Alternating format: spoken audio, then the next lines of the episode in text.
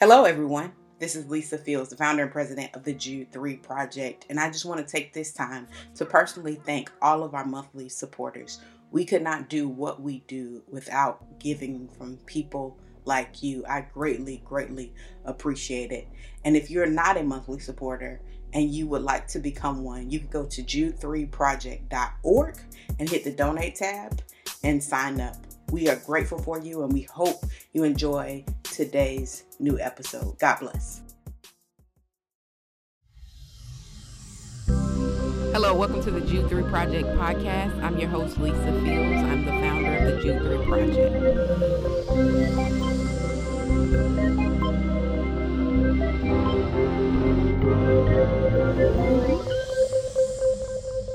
Well, thank you for watching another episode of the Jude 3 Project podcast. As always, I'm your host, Lisa Fields, the founder of the Jude 3 Project. And today I'm joined by two people who are no stranger to the Jude 3 Project Dr. Christina Edmondson and Ekemini Uwan. Welcome. Thank you, Lisa. Thank you. Thank you. Yes.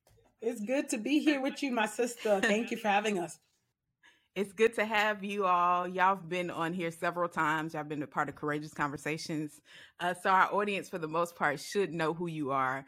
But for those who don't know who you are, just uh, give them a little introduction. Sure. My name is Ekemini Uwan. I am a public theologian and co host of Truth Table podcast and good friend of Lisa V. Fields. Honored to be Listen, her friend. V is for victory. yes, come on now she walking in victory. Okay. Amen. Amen. Yeah, it's Dr. Christina Edmondson, so Christina, and um, uh, the the other host of the Truth Table podcast, and um, background in psychology and higher ed. Um, and just excited to whenever Lisa calls, whether we can partner, we're like, yes, whatever you want us to do, Lisa, we got you. So um, we try not to break our plate, and so we're happy to be here today. I'm glad to have you all, and I'm here to talk to you about your book. I have it. I don't have a physical copy with me yet, but I have it on my phone. The Truth Table. We don't either. the Truth Table book. Black Black women's musing on life, love, and liberation. Um, and I know people have been wanting y'all to write a book for some time. So what what uh what was the kind of deciding factor for y'all to go ahead and write it? Well, the panini was absolutely a factor. Um, my, my, my, my, my, you know, the pandemic that people are pretending is over, but you know, um, and so, you know, uh, yeah, I would say even prior to the pandemic, uh, I was approached by uh, Ashley Hong, uh, uh, former editor at Penguin Random House, to write a book. Um, at that point, I had a book idea for my own solo book, but I had it; it just wasn't yet time, you know. Um, but uh, the idea of coming up with the Truth Table book uh, was raised, and I was like, oh, okay. And so, and, and some other publishers have talked to us about you know the possibility of us doing a book, just but our time constraints and things just weren't. It just wasn't the time, you know. As the as the children say, the kids say now, we weren't aligned, you know. and so um so so yeah so i guess you could say it was really honestly um the pandemic that really brought it to the fore for us. You know our typically we were speaking at conferences and traveling a lot each of us on planes i don't know like at least twice a month to go speak somewhere. And all of that was shut down because of the pandemic. And so it seemed to us to be the good time although hard time to write, but still because we were going to be in our homes um, during lockdown. And so we were like, you know what? Maybe it is time for us to switch gears and go ahead and start um, writing a book. And so that that deal came about in, I think, summer of 2020. Mm-hmm. And yeah, now we're here. Yeah, and we're excited that you all are here. And you and your book is a collection of essays from all of you. Um, because it's a collection, I know there's part or probably a favorite one you have uh, that you wrote. Tell us what your favorite one was and why. Oh wow! You well, that's an interesting assumption, Lisa. That you were like, I'm sure there's a favorite. I'm like, well, maybe, maybe there isn't. Um, so um, if if I think about which which one pops out to me um as don't know if I would say it's it's it's my favorite, but it's it's more so the one that I felt like we needed we needed to start a conversation about, and that's about disciplining the church. Um and i've had other people who've read the book and they don't i guess they try to guess what they think my favorite one might be but it, it is actually that one. I, I am um, i think we have a crisis of leadership and witness and um, i just think we just have to start pushing into that conversation. Obviously uh, christ alone uh, ensures the credibility and the perseverance of the church if not we would be done um, but um, there are many many ways that i think that we can respond to this moment and do some repairing and so that's that is the one that I felt like I kind of I had to write, um, and, and knowing that people are kind of there, lots of folks who are kind of done with the church, they're kind of post church.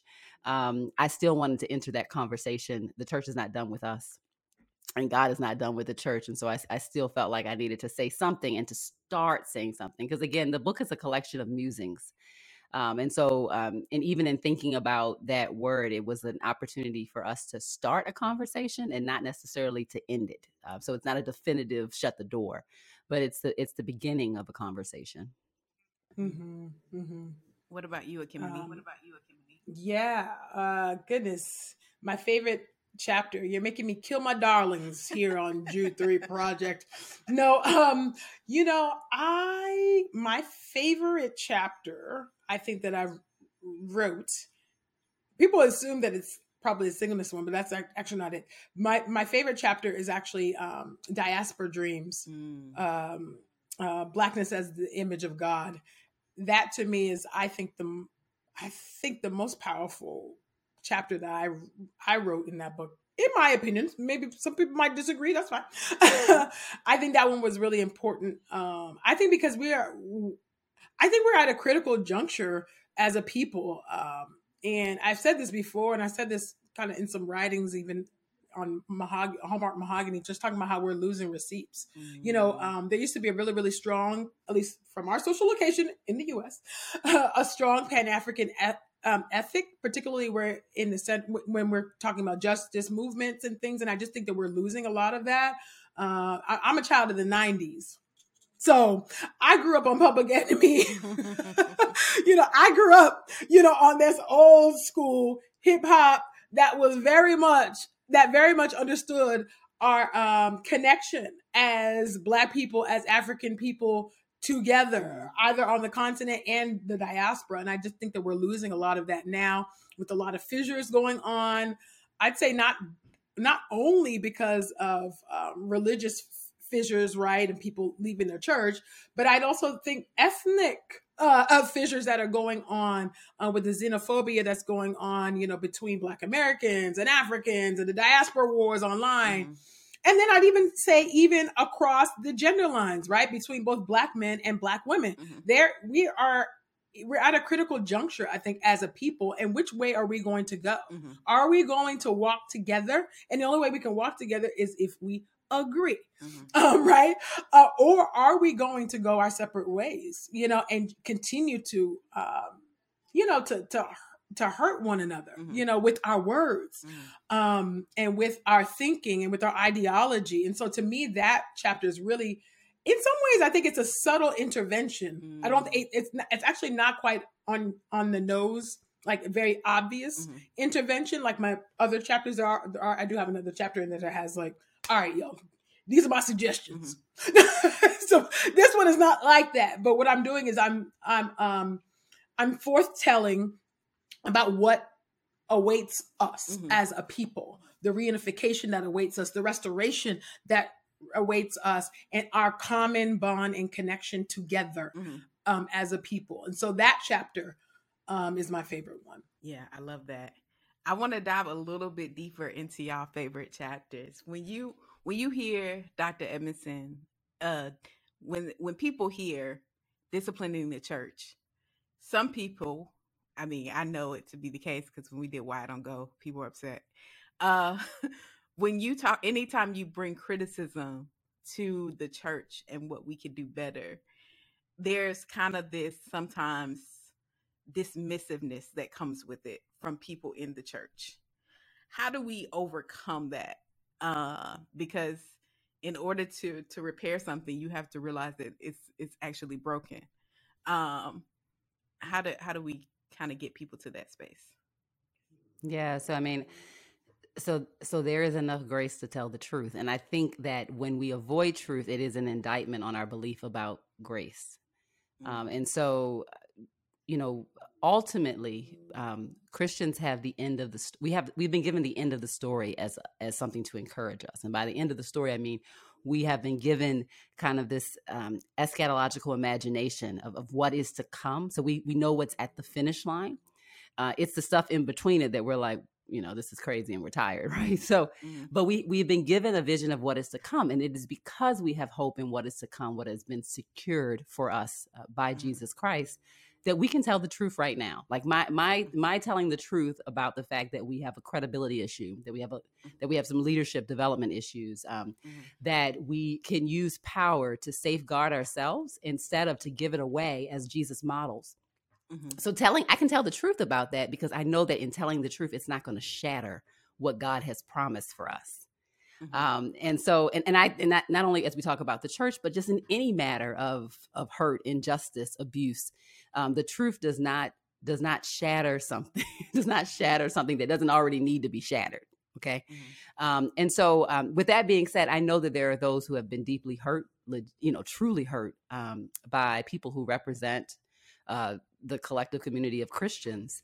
And I imagine there are people who might say, well, if you talk about this, then people will feel like they have more and more incentive, so to speak, to um, not not participate in, in the life of the church, the local church, um, the, the visible church per se. Um, but I actually think that we gain credibility by by saying what is obvious. I don't trust people who can't say what's obvious. I really don't. Like, you know, if something is broken and dysfunctional and we're like, it's okay, you're not going to get, you're certainly not going to get my trust. Mm-hmm. But people who are able to say, I understand why you are hurting and I hurt too, or this is what I've experienced, but just, just tell me more. Um, mm-hmm. th- those are people who I think demonstrate that they have um, the ability to read the room and they have the integrity, hopefully, to to speak into what can be new um, so mm-hmm. so anyway, that that's how I would respond to that question, Lisa. Mm-hmm. Yeah, I love that. That's helpful. There's enough grace to tell the truth, And I love what you talked about, um, Ekemini, in in your chapter. One of the reasons I think it's so vital is because racism has painted Black people as a monolith, and you're dismantling that because that robs us of our humanity and our individuality um, when we are all thought of as, oh, those are the black people, without realizing there's different uh, backgrounds, different nationalities. Um, so I think it's really, really important for you at, that you wrote that chapter because I think people need to know that um, because we have to we have to know the differences in order to have that unification as you as you talked about. Absolutely. Yeah, I think um yeah, the diversity, you know, within in blackness. We we say it and it sounds good in theory, but it's like I, in that chapter I'm trying to actually bring it down in a way that's mm-hmm, concrete mm-hmm. and you can see like no, these are the mm-hmm, receipts, mm-hmm. you know, of of our um our differences, you know, and that there's unity even in mm-hmm, diversity, mm-hmm. you know. Um we're black and we are beautiful and that's great, you know. Um, but where where can we continue to how, how can we learn from one another in our various so, social locations even when we're black in america we have different social mm-hmm. locations mm-hmm. right yeah. Yeah. you're in florida i'm uh, in maryland um, christina's in nashville we have and we have and that's not that doesn't mean that's exactly where we're from mm-hmm. either right mm-hmm. I, I got West Coast mm-hmm. roots, you mm-hmm. know, and then if you want to take it back further, I got Nigerian roots, you know, and so how do all of these um, locations, um, and how do, how does our social location shape who we mm-hmm. are mm-hmm. today, how we see the world, how we see one another, um, and our commonality, um, if you will. And so, to me, it was really, really important to be able to thread that needle and to make those connections because I think um, far too often, and this is by mm-hmm. design, mm-hmm. um, there has been a chasm between Africans and African. Americans, mm-hmm. and um, obviously this this was in play long before um, uh, any of us came to be, you know, mm-hmm. but this is what it is.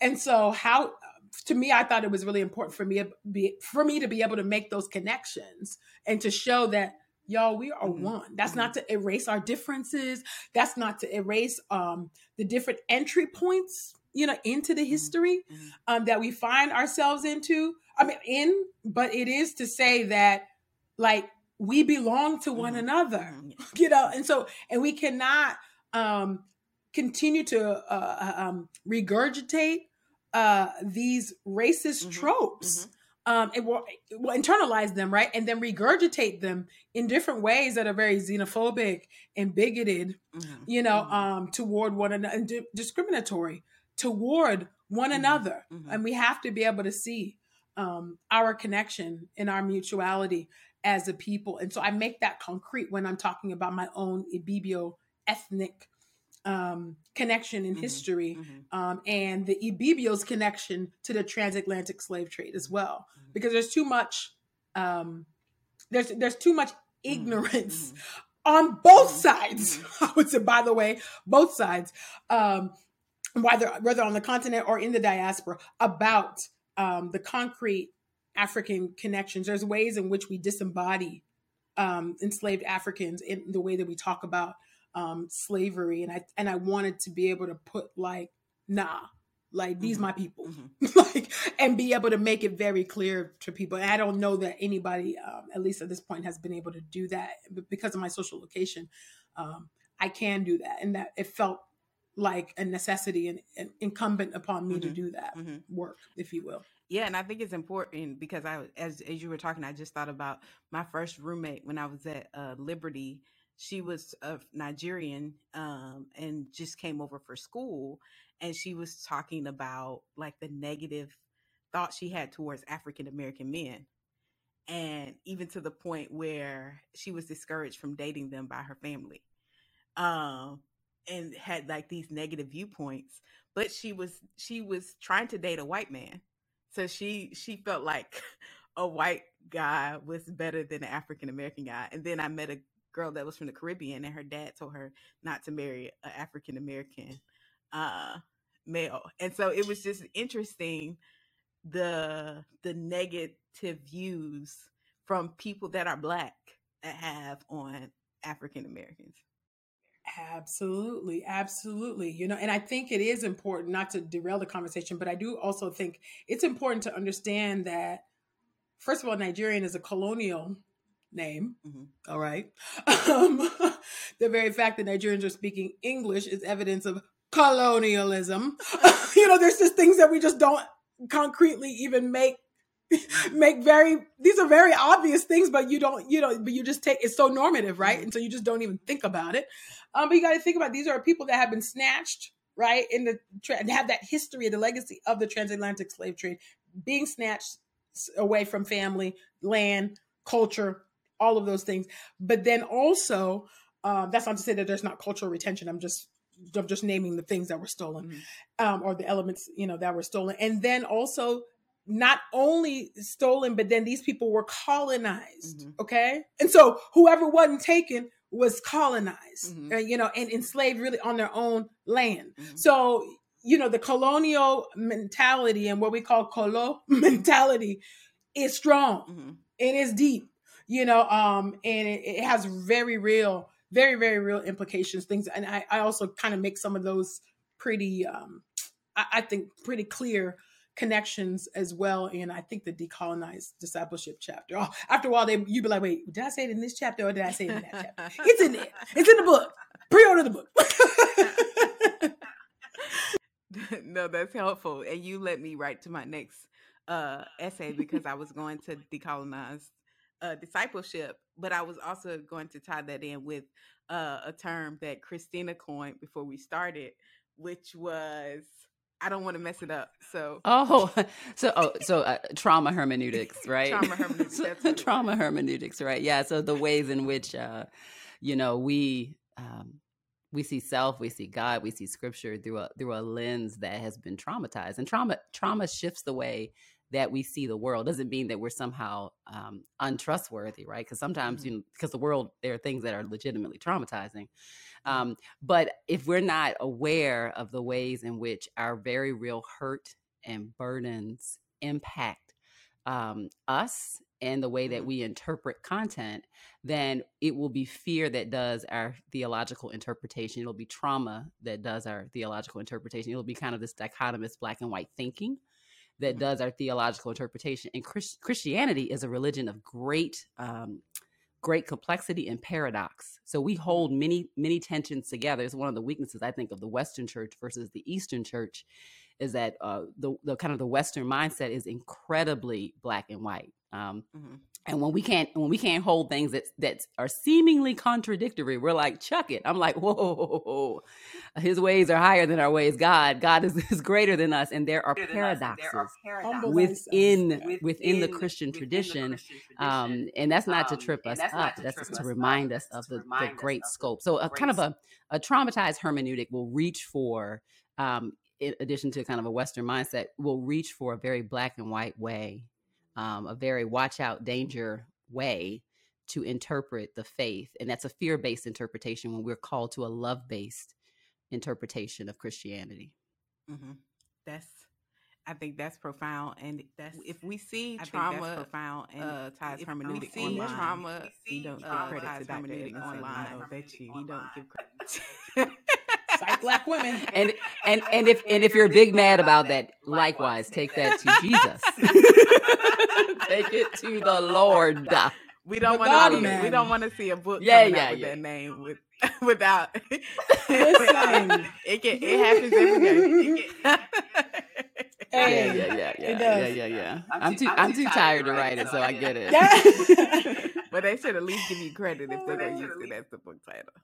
That's right. Cite black Yes, women. ma'am. Um, Ekemini, talk a bit about. I think that pairs well with your essay on decolonized discipleship. Talk a little bit about that because right now we're in a space where many people are trying to decolonize uh, their faith and their decolon uh, their definition of decolonizing their faith leads them to a very um, they almost throw the baby baby out with the bathwater. They uh, throw their faith out the window um, and think there's nothing good sometimes about the Bible and the the things that we hold true about Jesus. Yeah, well, you know, so yeah, decolonized discipleship. Um, this essay is a, a remix of an essay of the same title that I wrote a few years back. Well, well, maybe it wasn't a few years. Time is going now, so maybe about four years ago, I think I wrote it. Um, and I wrote, you know, at that time. So a couple things. I see what people so I make a distinction actually between decolonization and deconstruction. I just don't see them as the same um project. Mhm.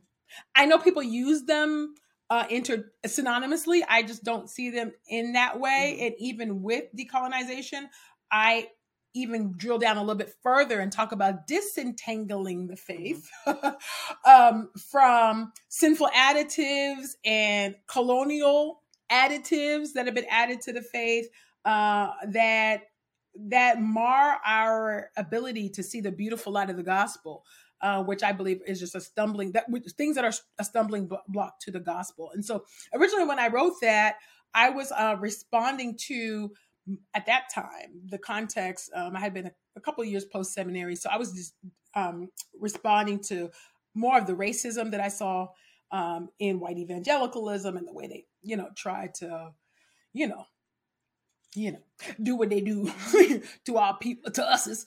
Um, so in those spaces, and so that was what I was kind of sort of re, re, uh, responding to. I feel like out of all the chapters, this is the one that actually reaches reaches to the table, but beyond the table Mhm. um, whereas everything else is straight up to the table to the sisters. But I do think this one goes beyond into the standing room section, folks. Mhm. You know, who are the non-black women, um, you know, uh, that listen to Truth Table or would read this book. And so, um, so I, so now this pre, this kind of predates a lot of the big deconstruction movement initially.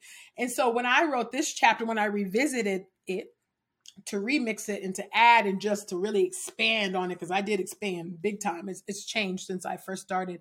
Um, but originally, I put uh, Esther, Jesus, and Frantz Fanon into conversation, and I still do put them in conversation in this chapter. Um, but I, you know, this time I'm also talking about the fallout from the uh, Trump regime mm-hmm. and what are the wages of that? Mm-hmm. You know, what was the, the, the impact of that on people? On people of color, on white folks too. Mm-hmm. You know, a lot of people have left the church and are still reeling and leaving the church because of the complicity of white evangelicals with regard um, to that regime. And so I'm I'm making the connections between conservative and progressives, mm-hmm. um, uh, tying in their familial connections, and then also making a plea to Black Christians, um, you know, to don't throw away the faith because of the legitimate. I'm, I'm, I'm not legitimate mm-hmm. hurt, trauma, pain, abuse that you experience, mm-hmm. you know, in those spaces. Don't throw away Jesus. Don't let them take Jesus away from you. Mm-hmm. You know, there are in America, there are a lot of church options. Mm-hmm. So there is no, like, you know what I mean? Like when we stand before the thrice holy God, the excuse is not going to be, these people did me so wrong and so dirty. like, you know what I'm saying? It's going to be, these are some other place. And, and hear me, I'm not saying that um, you don't need time, you don't need time away, you know, fr- from um, maybe those church spaces that harmed you. I'm not saying that. Don't hear me say that. But I'm just saying, don't um, in your um, departure from the faith um, or the church altogether you give credence to the false uh, uh, uh, uh, um, the false notion that white christians have the corner market on christianity mm-hmm. they do not you know and so when you leave and when you throw out the whole faith because that was the totality of your experience mm-hmm. you leave you lend credibility to that that myth if you will mm-hmm. Um, and so, so my plea is really to Black folks, you know, to c- come to the Black church, come to the Black church. We need your insight. We need your help. the Black church ain't perfect, but the Black church will will recognizes your dignity and humanity and racism is off the table. Might be some other things on the table. we are all in process. We're all in process. I'm in the black church, so trust me, it ain't perfect. But, but, but, but, at least racism is off the table.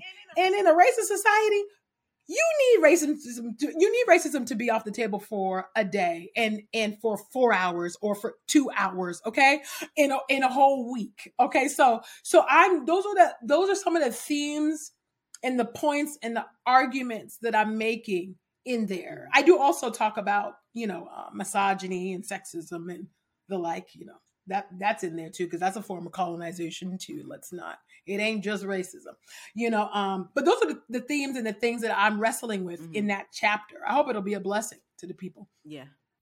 Um. Well, we're almost out of time, but I I just love um your the subtitle life lib, love and liberation uh, that in itself to me is so powerful.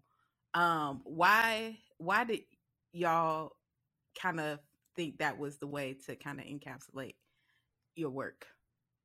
Because those those two three things kind of go together um, and cause a, a fulfilled life. I think.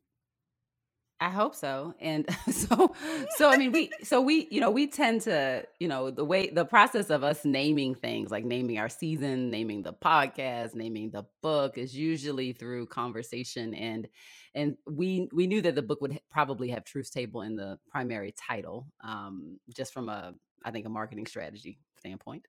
Um but it was towards I think uh, after we had written a, a lot of the drafts for the book that we that we kind of mused around the the subtitle and i think for me I, I, was like this is what this book is. Like I, I know that i'm writing i am writing musings. I, part of it is that you know i come out of a higher ed space and i intentionally chose to write this book in a way in which my hope is that it stirs other people up to muse as well so that you know and so um you know it's it's not it's not journal articles it's not um news articles um it is um it's a snapshot of into our brains and the way we piece together stories thoughts feelings and emotions so it really is musings. And then as, as we looked at the content that we wanted to share it it seemed to live in those two two th- i'm sorry those three categories those three buckets right life, love, and liberation. And so, with that being said, there's, you know, Ekemini and I, we, we, you know, and Michelle, we, you know, we've talked about like there are probably like 15 other chapters, other topics that we could have like, you know, if I if I if I had a if I had a book part two, which I don't have the strength and to write, but if I had a, at this present moment in my life, but I mean, there would I would probably have an entire chapter on what it means to be um, a, a black woman navigating um, corporate spaces, higher ed, uh, being the only one in the room like, like that that is deserving of its own musing its own treatment and so that that's really how that those topics came to be and the other piece i would say lisa is that um, when we get to, when you get to the very end of the book when we all have our physical copies that'll be beautiful in our hands um, the very end of the book it, it includes kind of a blank a blank chapter and it's for your musings and, uh, you know, as a teacher, the teacher in me is always like, you know, we teach so that you will then teach. we share so that you will then share. And in as much as I can use my voice to then stop using it so that someone else can start using it, that's really my my kind of pedagogy, my, my teaching disposition. And that's what we hope happens. We hope that you'll hear our musings, you'll be inspired, you'll yell back, you'll identify, you feel whatever you feel. But then when you get to that last that those blank pages that say my musings, you are ready to share about life, love, and liberation. And then you can share it with your girlfriends, share it with your people. You know, one day we're going to have brunch again. Um, and so you can share it around the table. But that is really our hope is that we want, we try to facilitate an interactive, not a, not a static experience, but something that brings us together. And I got to tell you, we really, really need to be brought together. Mm-hmm. Yeah, I love that. Do you want to yeah, add anything? Um, I honestly, yeah, sure. So yeah, life, love, and liberation. Uh, you know, honestly, at at bottom and at uh, you know um, at the root of it all, when I think about who I am at my core, and even who Christina is at her core, we're evangelists. A lot of what we do for Truth Table, getting the word with Truth Table, getting the word with us. Um, Truth Table, Black Women's Musings on Life, Love, and Liberation. Getting the word. These are, uh, getting the word to stay in the word because Pre-order, pre-order, pre-order. Because we we down bad, y'all. Okay, so but we these three things in a host our discipleship group. We we do a lot of you know different ministries, um, components and arms to Truth Table, if you will, at this point now. Uh, all of a sudden, um, is at the bottom. It's about evangelism. At the end of the day, you know, and so life, love, and liberation. These, if you think about it, life, the colorism, forgiveness, um, decolonization, uh, uh, protests of spiritual, uh, you know, practice and worship, uh, love, singleness, divorce, marriage for grown black women. Then you think about liberation, keys to the kingdom of God, diaspora dreams, reborn to resist.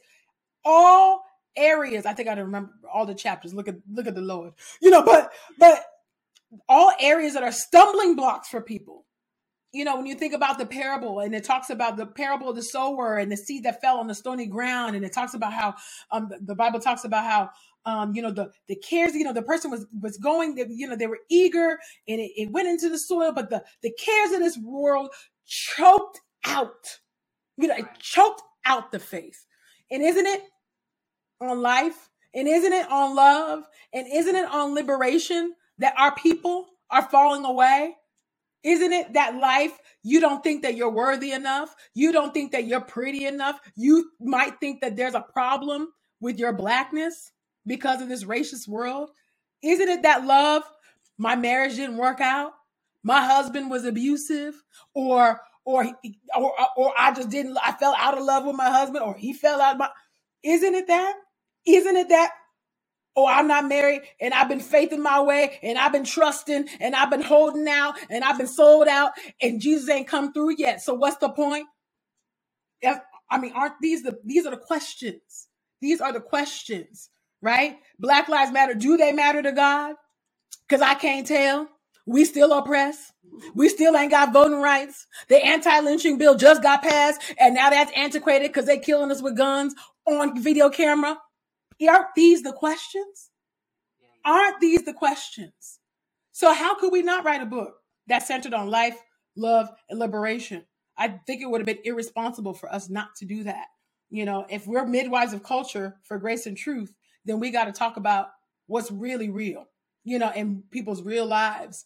Um, and so, anyway, and talk about what God got to say about these things. Does God care?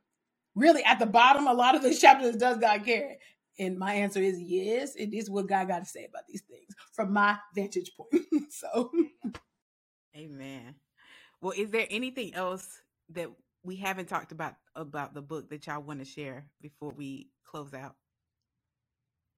Well, I mean, you know, the the book is a collection of, you know, it's it's it's three three distinct voices and it's an opportunity for people who, you know, are the podcast listeners to kind of hear us, you know, pontificate more deeply on, on on a particular topic that you may only get a teaspoon of. But it is an introduction also.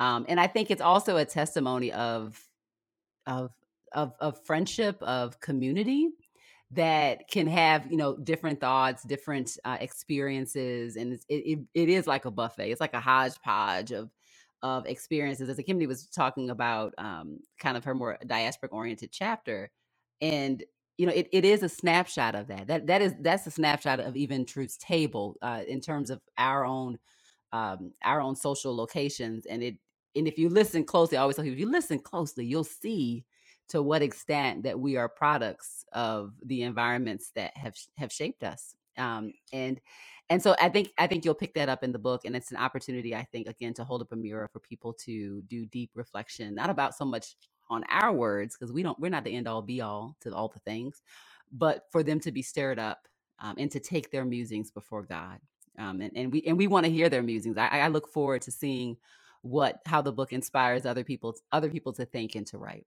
yeah. Um, yeah, that's good. I think um only thing I'd add about, you know, the book is just kind of like um I think what's unique about it is that it you're gonna I don't know, maybe other people say this all the time, but I think you're gonna it's an experience, right?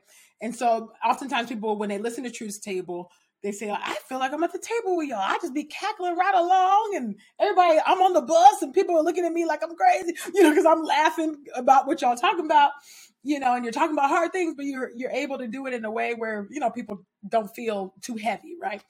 And so, um, and so I think with this book, you're going to get the experience of that. And so we we've been able to, as best as we can, um, reduplicate that in the book and reproduce that, if you will, in the book. And so you'll see the transitions between the different sections and our dialogue amongst each other. Um, and then, uh, and then you'll hear us reading our own words too, if you get the um, audio um, book, you know, and that that was it was a collaborative process. Everybody wrote their own chapters, but when we went through, through the editing process, we were literally on a Zoom reading chapters and be like, "Stop," you know, rewind, say that again. Don't say that. Don't say it that way. literally, you know. So it was very collaborative, you know, in that way. And so I think that's kind of a fun thing about the book. And I just love that it's musings, right? So two years from now, we can change our minds on some things like we can we could be like, oh, yeah, you know, I thought further about this, and this is what I think now about that subject. And there's room. I think that's why musings gives us liberty. You know, this this ain't the canon. you know what I'm saying? This is just this is just an offering. You know, I, I you know to the church, and I just I hope it's a blessing. I pray it's a blessing. Yeah, it's definitely going to be a blessing to all those who get it. And how can they get it? They need to pre-order today where did they pre-order? Yes, they do. They can pre-order wherever. Bookshop, the Penguin Ever. Random House website. They can they can pre-order at Target, Walmart, Amazon. Like just pre-order, y'all. Run it Hey. Up. We need them pre-order because pre-orders really do matter, y'all. Um, because it does signal to the power brokers um, and the institutions and publishers that the the the thoughts um, and particularly the thoughts of Black Christian women are important, and we want more of this. And so, by putting in a pre order, you're saying, I want this work and I want more of this work. So, y'all make sure you know you give us more of this. So, your pre orders really are so very important. Oh, yeah, you can also pre order on our website. Sorry, truthstable.com slash book. and subscribe to our awesome. podcast and get in the word with us. Yeah a true and for those of you don't know, getting their getting the word is their daily reading of the Bible. Yes. Uh, that you can subscribe to on iTunes, wherever you stream your favorite podcast. So definitely subscribe to that and their podcast and follow them on social media um, at Truth Table. And then they have their individual mm-hmm. uh, hashtags as well. But I think that'll be under they'll be able to see that your individuals under yes from Truth Table. Yep, absolutely, absolutely. Yeah. Thank y'all for joining us. It's been an absolute pre- pleasure to have y'all. Make sure y'all pre-order the book. Um, and thank you for watching another episode of the Jude 3 Project podcast. Remember, you can catch all our past episodes on wherever you stream your favorite podcast or on YouTube channel. Get our curriculum through Eyes of Color. We have a new one coming out, Courageous Conversations, and we're excited about that.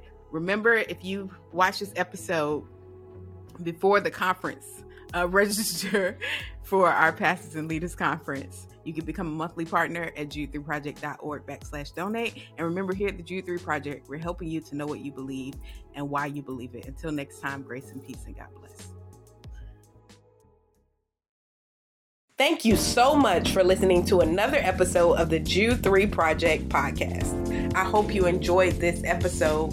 You can tune into all our past episodes at www.jude3project.com. You can subscribe on iTunes, Stitcher, Google Play. Remember not only to subscribe, but also rate us. That helps us to gauge how we're doing and how you're enjoying the show, and it gives other listeners some ideas about the show as well. So thank you so much for tuning in. Also, remember we have our Bible engagement app in partnership with Back to the Bible to help you get better engaged in the Bible every single day. You take a survey, it assesses your strengths and weaknesses and sends you Bible verses based on those. So it's a great app. You can download the app by searching in your App Store or Google Play, searching Jude 3 Project, and it'll be right there for you. So thank you again. Remember, if you would like to become a monthly partner or a one-time giver, you can do so on our website or by mail. Just go to jude3project.com, hit that donate tab, and you'll see the option to mail in a gift or give online. We appreciate you, and I'm so, so thankful for you. God bless, and remember, here at the Jude 3 Project, we're helping you to know what you believe and why you believe it.